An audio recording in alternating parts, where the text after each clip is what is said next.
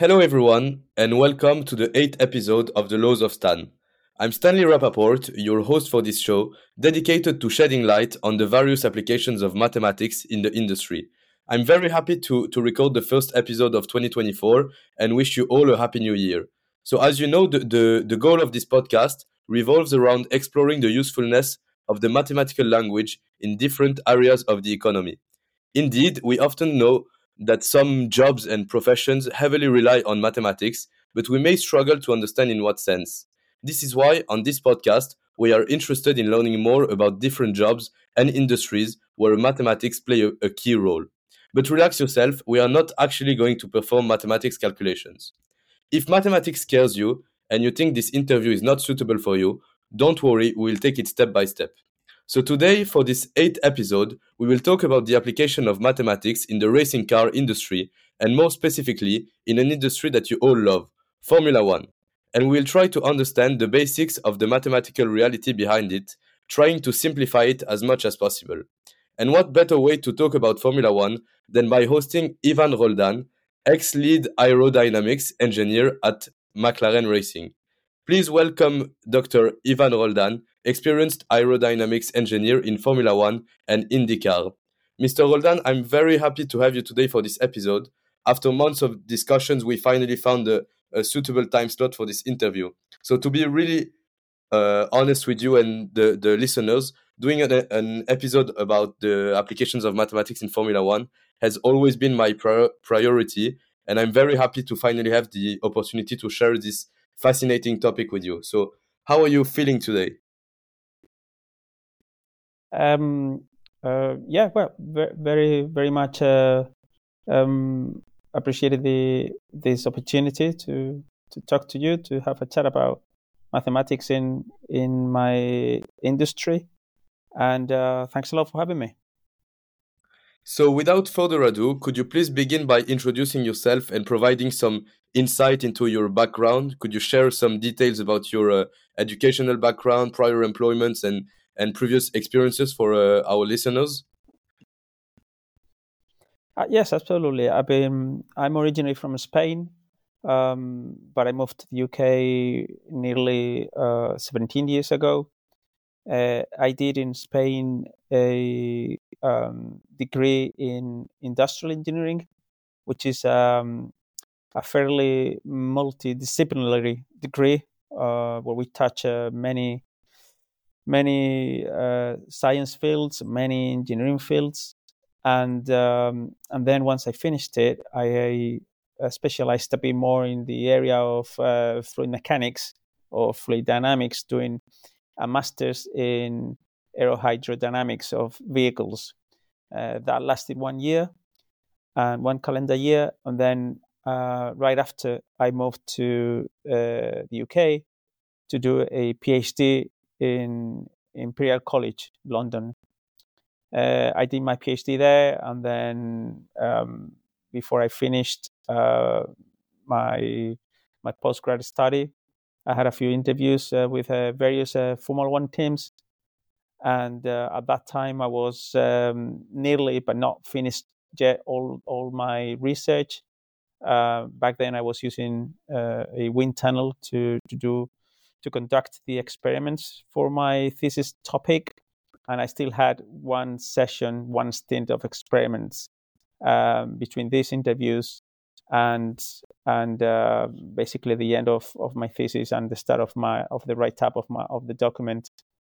So McLaren was the only one uh, which uh, kind of uh, accepted to give me a bit of time um, to conduct to, to conduct this this set of experiments and then and then join join the team, join the company. So for that, I was very grateful because all the teams needed to fill the position I was interviewed for uh, quite immediately, and at the time I wasn't ready for anything in the world to to quit my my PhD and embark myself into the Formula One world. So I wanted to finish my PhD, or at least everything that I needed to build my thesis document and uh, and then go into Formula One. McLaren helped me helped me out with that, and um, yeah, once I joined McLaren, back then, who was my boss at the time, gave me a lot of flexibility in the first few months as as I was uh, going through a learning curve in the company. I was also writing up, and they were quite long days and uh, and short nights. Uh, but my manager at the time was, as I said, very flexible, very understanding, and and uh, gave me gave me a lot of facilities and and put me at ease uh, so that I could finish my my thesis well and then focus uh, fully in in on, on my work in, in Formula One. So yeah, that's that's been my my background, and I've been a McLaren man uh, since then. Um, um, nearly 13 or uh, years of experience uh, in in McLaren, and um, and yes, that that came to an end uh, uh, fairly recent, and that's that's about it. That's about being up to date. That's very interesting, very interesting background. So, could you share with us uh, the topic of your uh, thesis that you that you uh, wrote at Imperial? Yes, it was um, experimental study, also with some uh, computational background to help out about uh, uh, laminar to turbulent boundary layer bypass transition or transition bypass. Um, uh, flows transition from laminar to turbulent in in certain ways and uh, I was focused on on trying to understand and investigate uh, one uh, particular way of, of that of that process of that phenomenon of transitioning the flow uh, over a, a um, solid body from from laminar to transition. Okay, so sorry, from laminar I have to turbulent. Apologies. Yeah. I have a, a, an additional introduction introductory uh, question. Uh, so, which part, uh, which part, sorry, should one take to to end up in this uh, particular industry, which is uh, uh, the racing car industry? and was it something that you always aspired um, to be as a child? Um, well, there are many paths. my path is not the only one. I wouldn't even say it's the most efficient or, or the most direct because as I have uh, it, I did a degree, then I did a, a, master's, and then I did a PhD. But there are a number of paths. Um, some people, colleagues of mine, went straight from finishing their degrees uh, as undergrads into Formula One straight away. All others did a master's and then moved into Formula One.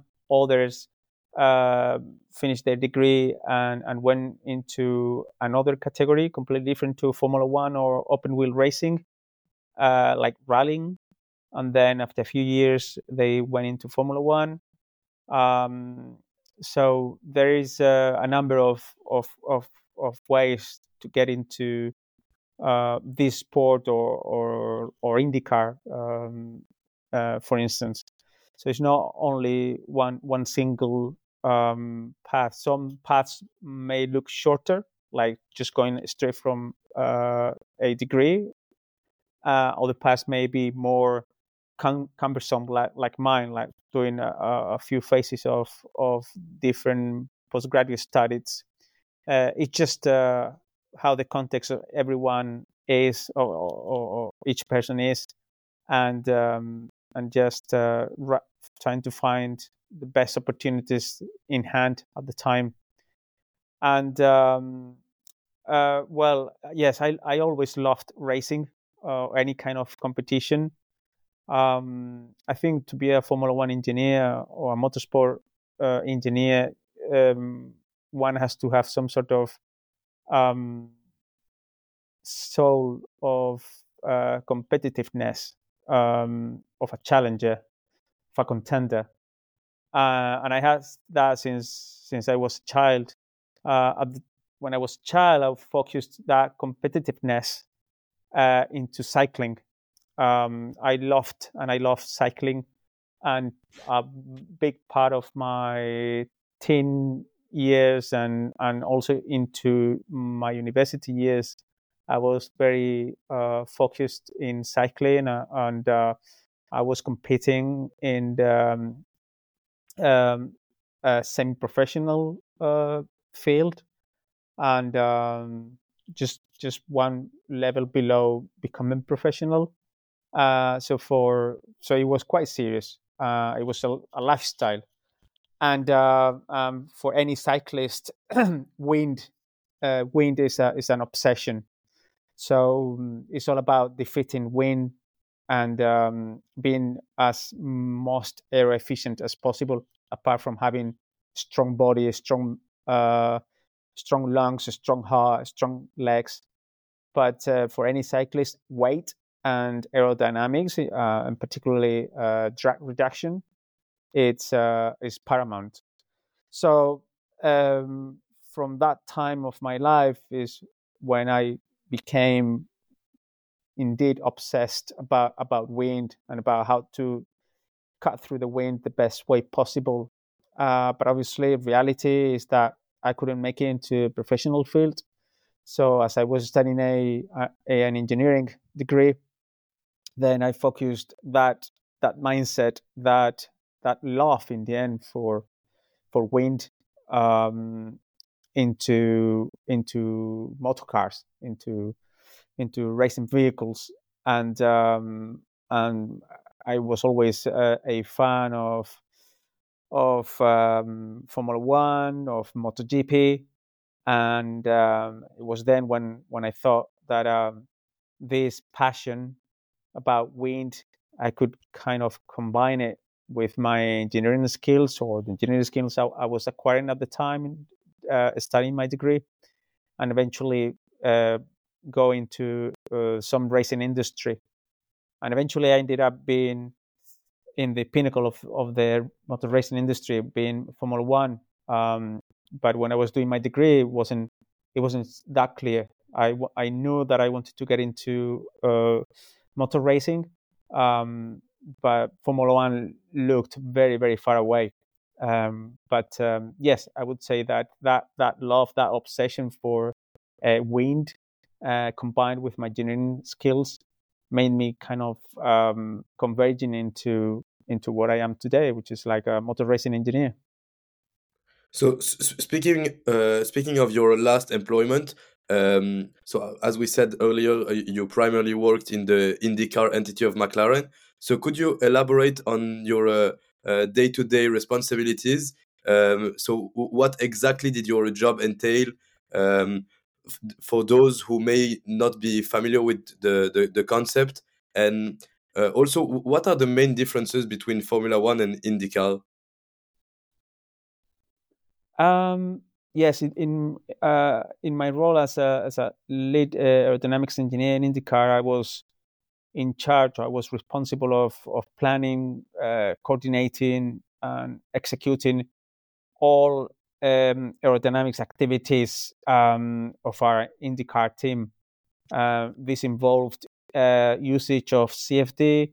This involved um, um, coordinating, planning, and executing, as I said, of uh, wind tunnel experiments or wind tunnel testing and and uh, straight line testing and track testing.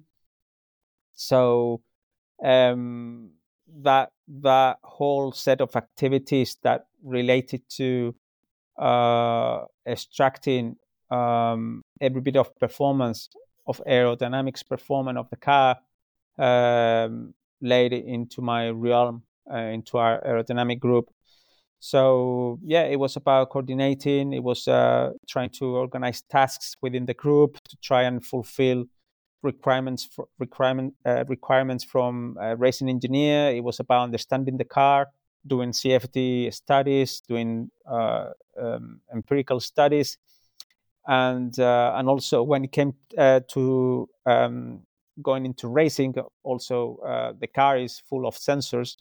Uh, some of them being aerodynamic sensors, and and I, we would I would um, uh, analyze uh, those sets of data, interpret it, and and give feedback to the race engineers regarding the behavior of the car aerodynamically, and also whether or not a part of the car was tested uh, against a different other part, and and trying to give a bit of a, um, a judgment, an assessment uh, as to whether that part uh, made the car uh, feel better for the driver or, worse, or, or, or, whether or not the aerodynamic purpose of that particular part uh, was fulfilled or not.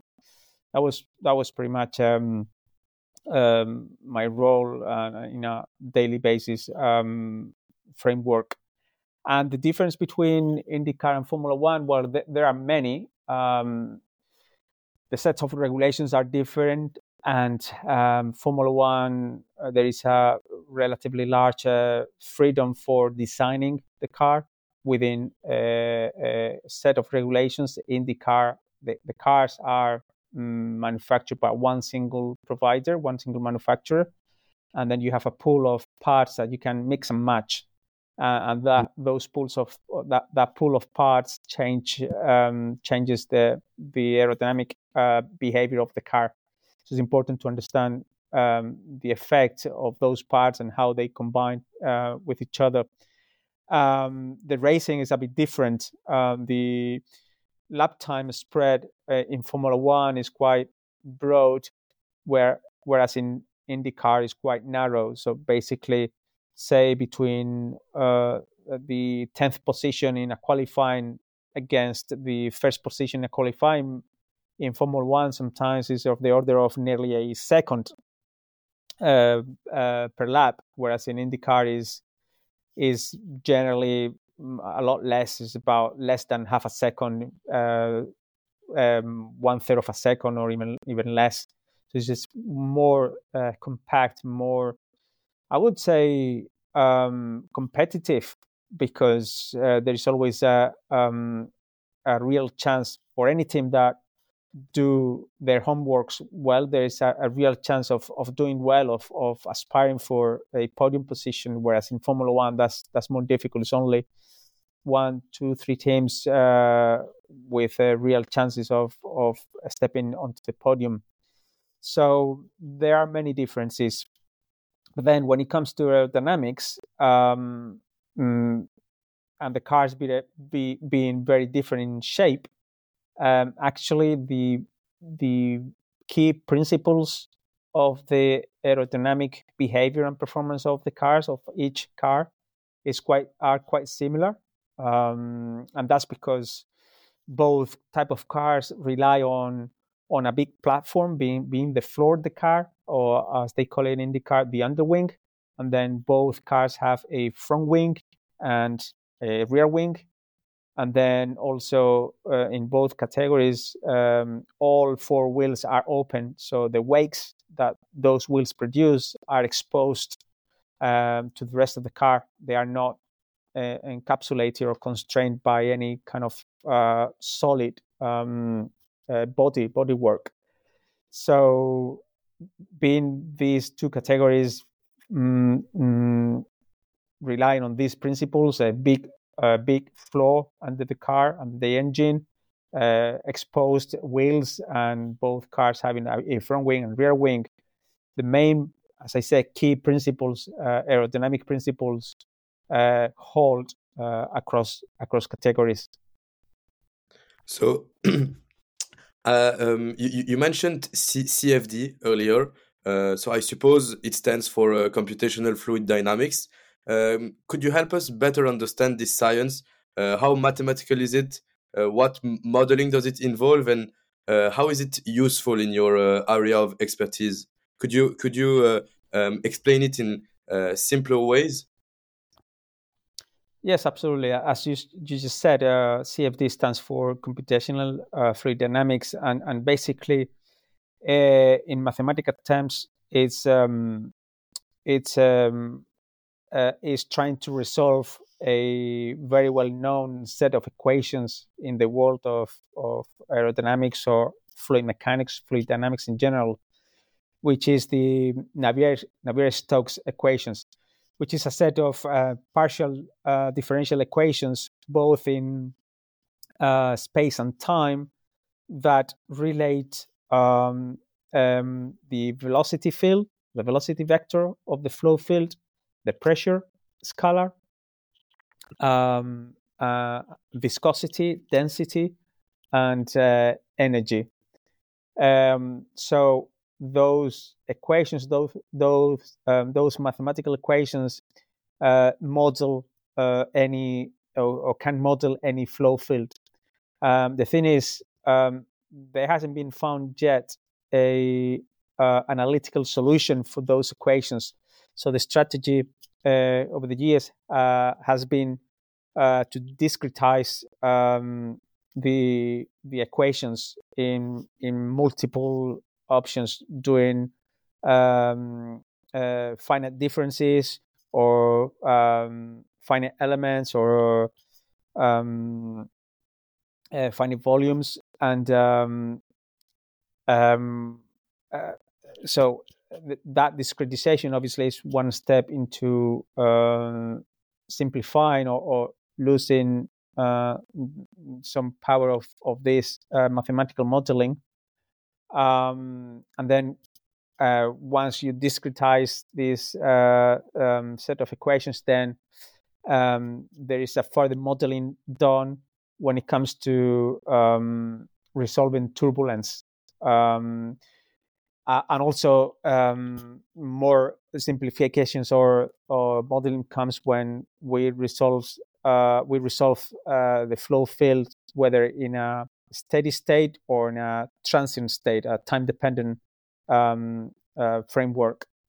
Um, and then when it comes to turbulence, is is um, more um, mathematical modeling done to this set of equations um, to, as I said, trying to resolve uh, turbulence, the turbulence phenomenon, which is a very complex one. Uh, for that, um, there is a number of parameters and a number of uh, extra terms added to these equations uh, using empirical data to try and resolve, um, as I said again, um, turbulent uh, turbulent flows. So it's uh, I I think mathematically, um, and I know I'm I'm not a math- mathematician, but mathematician, but I, I think it's the most complex uh, mathematical challenge that uh, I have come across in my professional career.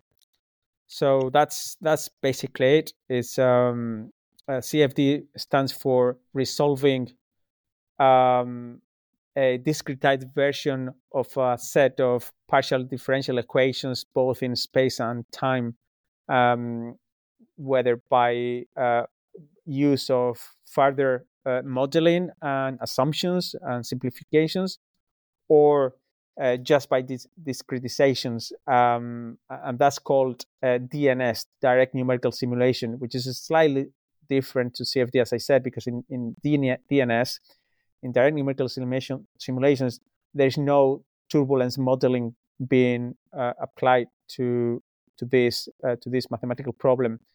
Uh, but obviously, um, computational speaking is is much more intensive and um, it, it, needs a lot more computational power than uh, than CFD using uh, turbulent models, for instance. Um, but I think as computational power and uh, and uh, software and hardware uh, advances very rapidly as it as it is doing in in in these um, last uh, years and decades, I think um, it's not long into the future when we will see um, this set of equations being resolved without the use or without the help of of turbulent models and and further simplifications, as I said. Um, so, so you, you mentioned a lot of uh, theoretical concepts uh, from uh, engineering. Uh, so let's try to to simplify those concepts and and give uh, the, the, the rationale behind the, their uh, usefulness in racing car engineering. So let's start with um, the Navier-Stokes equations. Could you could you offer an explanation of their uh, significance and practical applications, and maybe start by explaining how we how we use partial differential equations and why they're so important in um, aerodynamics in engineering. Mm. You can also give us a grasp of what uh, uh, fluid dynamics is and and uh, their importance in aerodynamics. So give us uh, like a simple picture of uh, of those uh, theoretical concepts for for some um, non-engineer listeners? Uh, sure. So if I start from the from the end, uh, fluid dynamics is basically the science that uh, studies um, uh, the flow of fluids, um, be water, air, honey, oil, uh, any kind of gas, um, uh, petrol, paint. So fluid dynamics is, as I said, the science that study how these uh, these fluids behave uh, dynamically. And um, aerodynamics is a subfield of that. Uh, when we restrict the fluid to be air, then then we call uh, aerodynamics. So we we call fluid dynamics or fluid mechanics being aerodynamics. But obviously, when when you treat uh, water, then it becomes hydrodynamics, right? so so yes, that's essentially what fluid mechanics uh, is. It's a science that study the the uh, flows of fluids, and then the Navier-Stokes equations is is a mathematical um, explanation or, or, or, mathematical tool to explain and predict uh, these uh, fluid flows. Um, as I said, it it uses a definition, mathematical definition based on partial derivatives, uh, both in space and time, because these equations give you um, the uh, values of the pressure uh, as a scalar, um, the um, temperature as a scalar of the fluid of the flow, and um, the density and the um, if if the if the um, fluid or the flow is uh, compressible, which means that the density of the flow uh, may b- vary both in space and time, and also the three components of the velocity vector of the flow, which means at a given point in space, at a given time, uh, thanks to these equations, you can uh, determine or predict uh, the value of all these parameters um, pressure, temperature, uh, viscosity, uh, density, uh, velocity um, thanks to these equations. But as I said, there isn't or there hasn't been found yet a strategy to resolve these equations uh, mathematically, or sorry, analytically. That's why we need to resort to other strategies like uh, um, partial difference or discretizations or discretization of the problem of the domain. Could, could you also quickly develop on uh, on what you meant by the concepts of uh, turbulences and um, the discret um, this uh, discretizing the um, the equations? Yes, absolutely. So uh, turbulence is um, is um, um, a, a, phenomenon um, uh, governed mostly by randomness in the flow. There is the opposite to turbulent is laminar, where in, in this scenario the flow is stratified. Um, so there is no randomness in the behavior and movement of the particles of the flow. Um, so it's all, as I said, there. It's called laminar because the flow behaves as a as a set of a, of lam, la, um, set of layers of of flow, uh, with each layer having a given uh, value of uh, velocity, pressure, temperature, etc. Um, turbulence, uh, uh, in contrast, uh, there is no such order. The flow is much more disorganized, is is chaotic, right? Um, so it's very complex to resolve analytically this kind of phenomenon um, and even discretizing the domain discretizing the equations is also very difficult to resolve this. So for that, um, modelers, if I can uh, use that term, resort to um, empirical experiments to work out certain um, helpers, if I can say, uh, that are introduced in these equations that can uh, that um, allow to uh, resolve these equations. And by discretization, I mean um, discretizing the space. So um, the domain uh, in in reality, the domain where a, um, fluid uh, flows is a continuum, um, whereas when this is when we discretize the domain and time, uh, the domain, the spatial the spatial domain and the time domain, uh, we no longer work uh, with continuums. Uh, we work with um, um, uh, nodes in the domain. So, uh, in order to go uh, from, excuse me, specific points.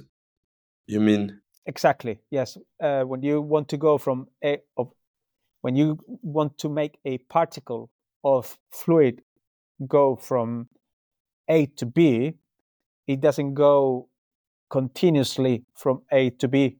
It goes in steps and each of those steps is a node, is a point in space. Um, so the, the, space is discretized in in certain steps of of space displacements, and the same goes with time. Um, time runs continuously, whereas uh, it can be um, discretized.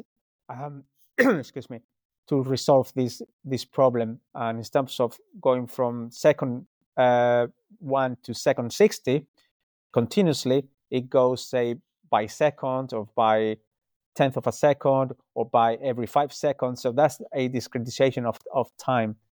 Um, so when you do that, then your uh, partial differential equations in a continuum uh, form can be um, rewritten in a discretized form. So the deriv- derivatives become um, um, um, uh, takeaways, um, a minus b, right? Instead of being a, um, a derivative, um, which is like a is an analytical term for very uh, infinite, infinitesimal uh, mm, der- derivatives, and uh, that's that's the way we we we um, try to solve uh, this set uh, this challenging set of equations by discretizing them and the domain they are applied to. So in in many industries, let's now um, uh, uh, shift our focus to to some other divisions from uh, uh within the McLaren racing uh, racing team. So as I said, in many industries, uh, it is well known that data processing and analysis have become essential.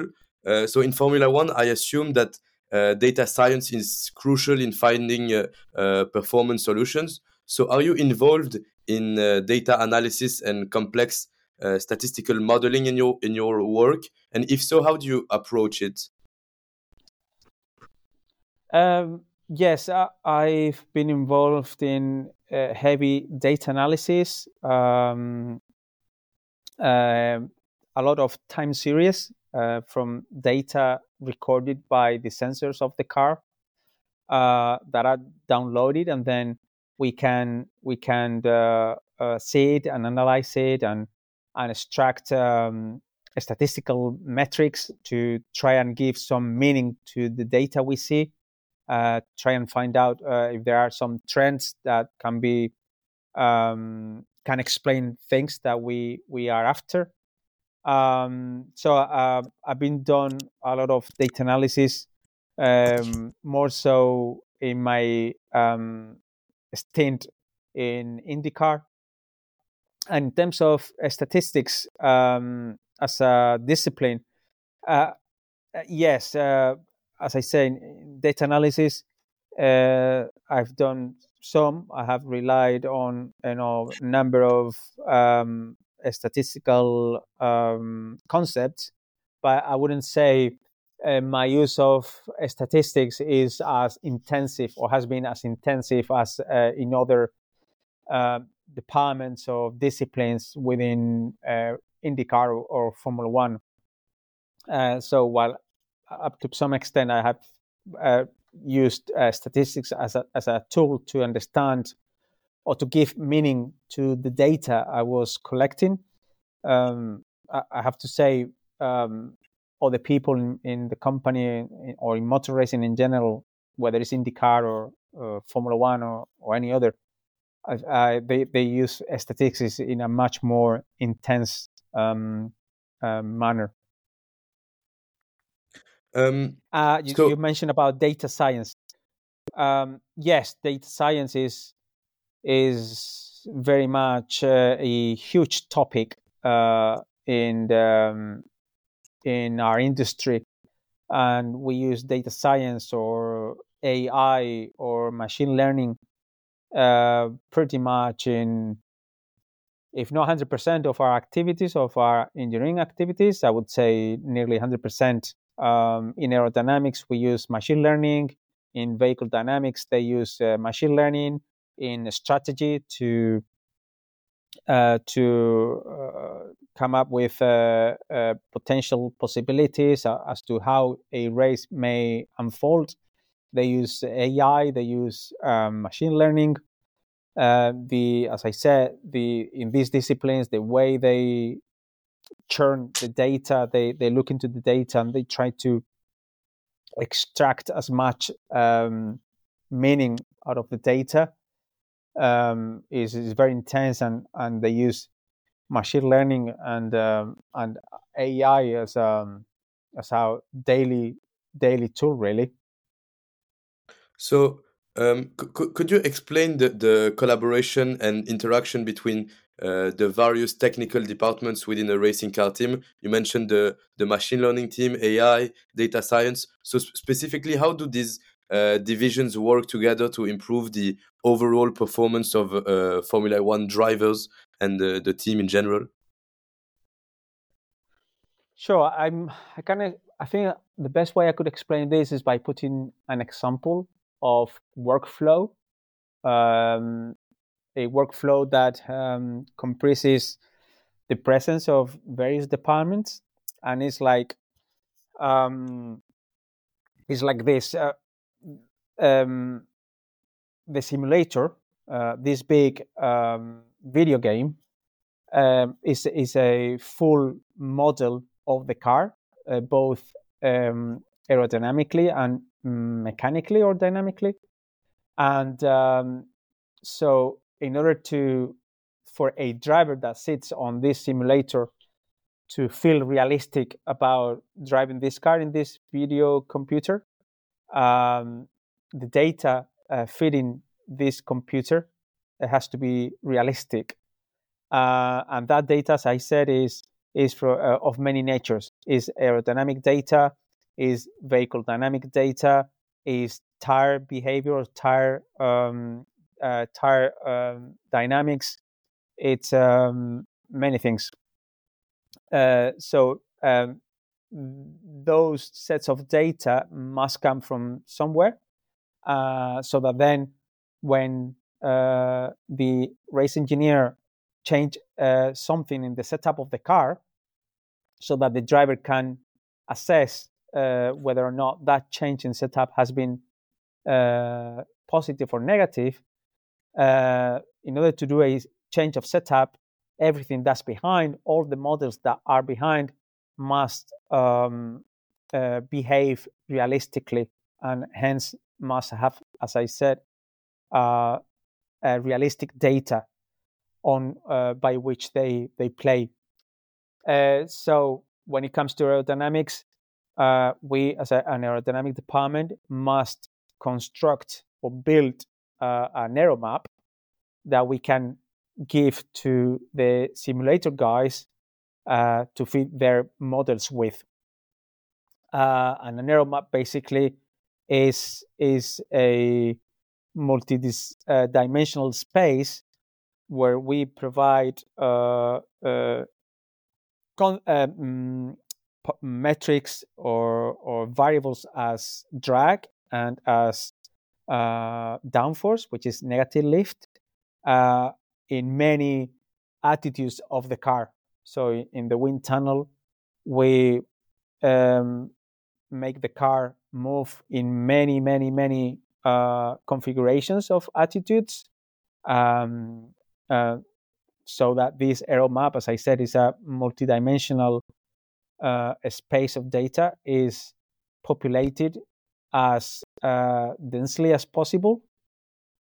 Uh, and then once we have uh, uh, collected this vast uh, set of data, then we transfer this to the simulator guys, which are in collaboration with the vehicle dynamicists people, the vehicle dynamics engineers, which are linked uh, or in close collaboration with uh, tires uh, engineers and also uh, all of them and all of us uh, closely linked to race engineers, which are the link between the driver and the engineering side of things.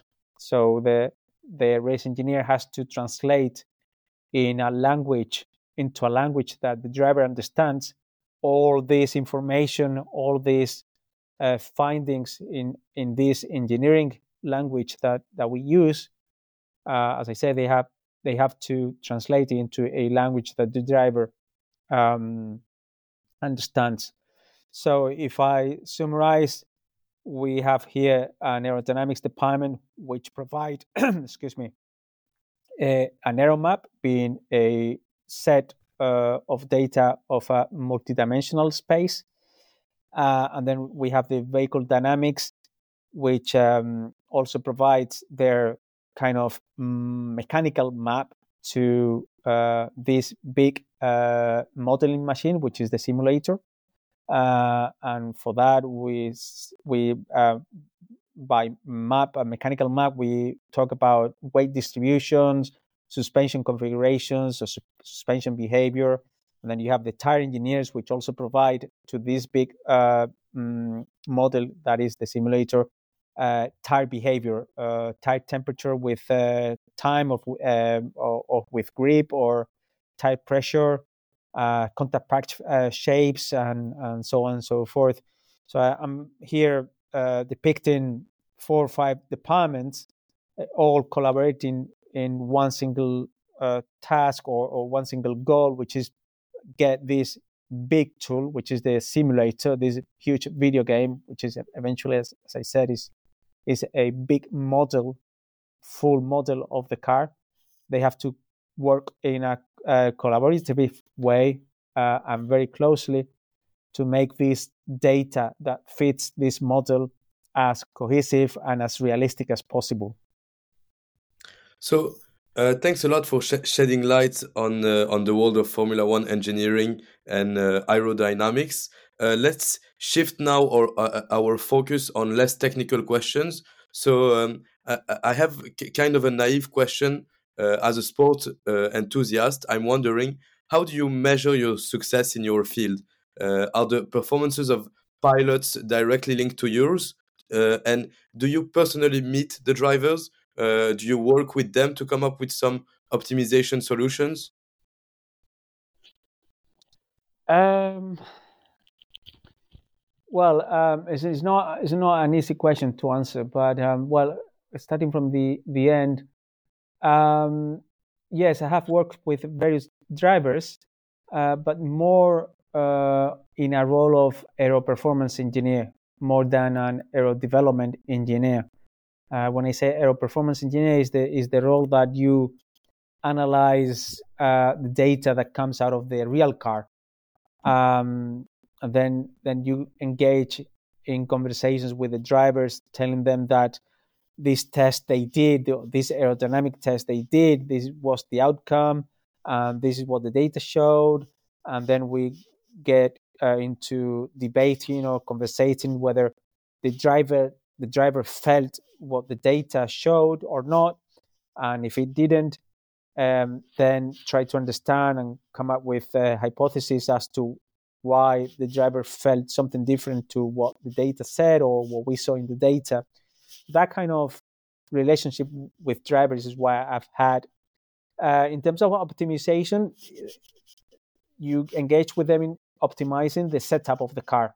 Uh, and when it comes to aerodynamics, uh, we talk about ride height or we talk about uh, certain parts of the car that are um, um, potentially able to be uh, replaced or changed. Uh, but when it comes to development, as in um, designing and iterating on areas of, of the car uh, to create performance more than to extract the potential performance that the car has, then drivers don't really get involved much.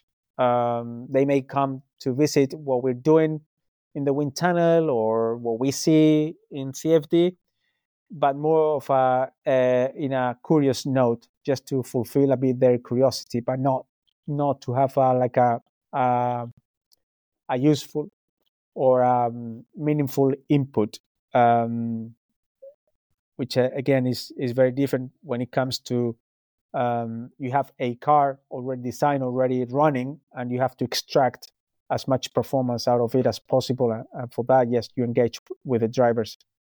Um, I'm not sure if I uh, uh, answer uh, fully your question. Uh, yeah, yeah, that, that was a, a great answer. So, uh, to, to wrap up this interview, could you could you offer some advice to a young student or a recent graduate uh, eager to explore this exciting world further?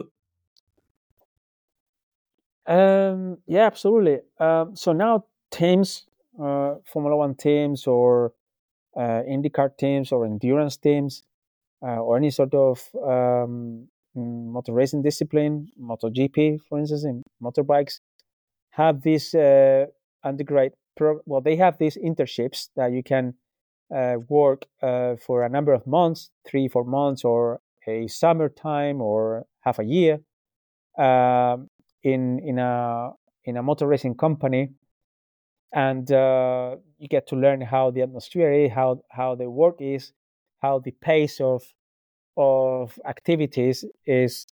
Uh, so you get to know people, and then if that if you like that, then once you finish your degree, then uh, you may have uh, you may want to kind of contact them back and say, well, I have finished. Uh, do you think there is a position for me available there or not? Sometimes there is, sometimes there isn't. Um, another uh, way of entering this uh, this world is by um, enrolling in a graduate program. Also, this is um, again this is for now um, uh, students or graduates that have finished their degree uh, or they finished not long uh, in the past, and um, they are hired by a company, a motor racing company, a motor racing team, and so they go they they get to know the whole team in stints. Three months in this department the next three months in another department the following three months in another department and in the end it, normally they they are excuse me they tend to be uh, about 18 months uh, long programs um, they manage to kind of touch and feel and live uh, um, sorry, and live uh, within these departments, and eventually they choose or they express an interest in in one of those departments to then settle down there and and just be in that department and, and progress uh, their, into their uh, professional careers. Uh, but uh, coming back to the beginning, um, a student that would like to um, get into motor racing. Um, I think, in my humble opinion, what they need to do is is just um, learn as much as possible uh, from their degrees. Uh, if they feel they would like to carry on in academia, carry on studying, carry on doing postgraduate studies, that's very welcome because um, one always learn and no one stops learning in their lives um, and the more you study the more you get prepared uh, the more you know about a certain field then the higher the chances are to get into, in this particular uh, scenario, into a motor racing company. So, uh, and then, as I said before, also um, you may apply for a position right after graduating uh, from your degree, and and, and you may get um, caught. Uh, you may get you may get uh, chosen, which is totally fine. Um, it's all about uh, being on alert. Um, teams have their own website with their own career uh, section, career section. There are a number of portals on the internet that you can uh, see uh, portals that offer uh, job offers or that show off job offers from from a lot of uh, businesses in in this industry. Uh, so just being a bit on, on alert, being being a bit switched on in terms of what offers uh, come up, uh, whether or not they are the right offers for each individual or not, um, and then not rushing to get into this industry. Um, uh, I understand someone who is a big fan of motor racing, uh, just want to finish their degree no matter what, and then try their best and their hardest to get into Formula One. Um, but sometimes that's not the right thing. Uh, I personally believe that you need whatever you do uh, in this moment, in this very moment, is is try to enjoy it to the to the maximum uh, and learn as much as you can. Be the best uh, version that you can be, and uh, and then um, in terms of soft skills that you may have to get into motor, race, motor racing is is being obviously very passionate, um, being being very energetic, uh, being resilient, uh, being a lot, uh, very motivated, and um, being also very driven. So I think if you have all those skills, not skill qualities, uh, I think you can you can withstand uh, the hard work uh, and the atmosphere that motor racing is at times, at many times.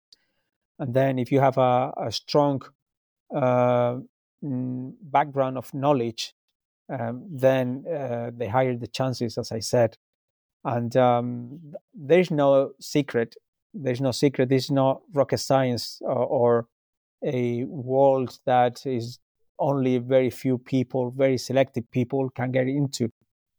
I believe that if you are a hardworking person, have a team spirit, um, work hard and, and have studied hard um, in your degree and your master's and PhD, whatever, and and you have these soft skills, those those qualities that I, I have said of resilience, of motivation, of of drive, then is very likely that um, you feel passionate about this business, about this industry. Very likely that you end up being being there. So th- thank you so much for uh, joining us today and sharing uh, uh, those insights, sharing your uh, invaluable um, experience in the world of Formula One engineering and aerodynamics. Uh, your journey and experience are uh, truly inspiring, um, and I'm sure our listeners whether there are avid Formula One fans, aspiring engineers, or mathematics enthusiasts, have gained a lot from this conversation, Uh, which was quite technical. So again, thank you for uh, taking this time, uh, and we wish you all the best in your future endeavors. So uh, see you all in the next episode of the Laws of Stan. Thank you very much, and thanks a lot for having me.